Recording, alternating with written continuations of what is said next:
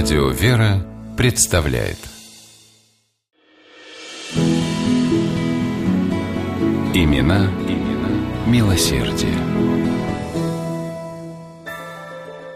Когда одного из самых богатых людей России, купца Солодовникова, спрашивали, кому он завещает свои миллионы, Гаврила Гаврилович хитро отвечал «Вот умру, Москва узнает, кто такой был Солодовников.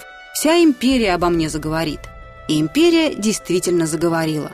Купец завещал 20 миллионов рублей не своим наследникам, а на благотворительность. О Солодовникове еще при жизни ходили легенды. Он умудрился в очень короткий срок нажить громадное состояние. Неграмотный юноша в 19 лет стал купцом первой гильдии, в 29 – почетным гражданином Москвы и в 39 – мультимиллионером. Но прославился Гаврила не только этим. Вся Москва судачила о его бережливости, граничащей со скупостью. Говорили, что богач живет в разваливающемся домишке, ходит по нему в рваном халате, в трактирах из экономии заказывает только вчерашнюю кашу, а по городу ездит в дрожках, у которых в резиновые шины обуты только задние колеса. Но Солодовникову прощались все его причуды, ведь на его счету было немало добрых дел. Одной из самых масштабных благотворительных акций купца стало пожертвование огромной суммы на строительство большого зала Московской консерватории.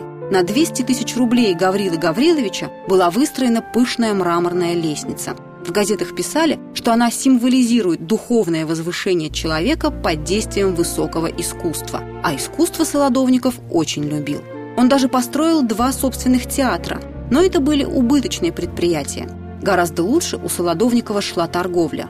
Купец владел крупнейшим в Москве магазином «Пассаж». В нем были любезные продавцы, приемлемые цены и гарантия на качество товара. Даже мужчины, не любившие ходить за покупками, с удовольствием гуляли по пассажу. После магазина Солодовников взялся за строительство клиники при медицинском факультете университета. Гаврила Гаврилович оснастил ее самым лучшим и современным оборудованием. Купец подарил свою больницу городу, а взамен получил звание почетного гражданина Москвы. Сколько бы ни говорили о Солодовникове в кулуарах, настоящая громкая слава пришла к нему уже после кончины. Завещание купца вызвало сенсацию в обществе. 20 миллионов он оставил на благотворительные цели, при том, что своей семье завещал всего 800 тысяч. Часть денег Гаврила Гаврилович приказал потратить на устройство женских училищ в провинции. Еще часть надлежало отдать на строительство школ и содержание детского приюта – а третья предназначалась для возведения домов с дешевыми квартирами для одиноких и семейных людей из рабочего класса. Рабочих Солодовников всегда любил и уважал. Москва исполнила последнюю волю своего почетного гражданина. Дома были построены. Они получились удачными во всех отношениях. Пятиэтажном доме для семейных было почти 200 однокомнатных квартир с мебелью. На каждом этаже имелись умывальные комнаты, комната для прислуги, помещение с вентиляцией для сушки одежды и кухни с русской печью, горячей и холодной водой. На первом этаже размещались ясли, столовая, магазин, аптека и кабинет врача. Дом освещался электричеством. В богато убранных подъездах дежурили швейцары. Дом для одиноких рабочих на тысячу квартир получился таким же комфортабельным. Правда, обстановка там была поскромней. Зато в обоих зданиях работали лифты, что по тем временам было фантастикой а квартиры стоили так сказочно дешево, что любой рабочий мог позволить себе их снять.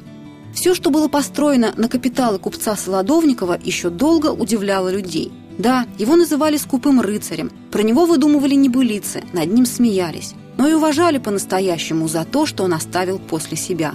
Благие дела и миллионы, которые именем Гаврила Солодовникова пошли на новые благие дела. Имена, имена милосердие.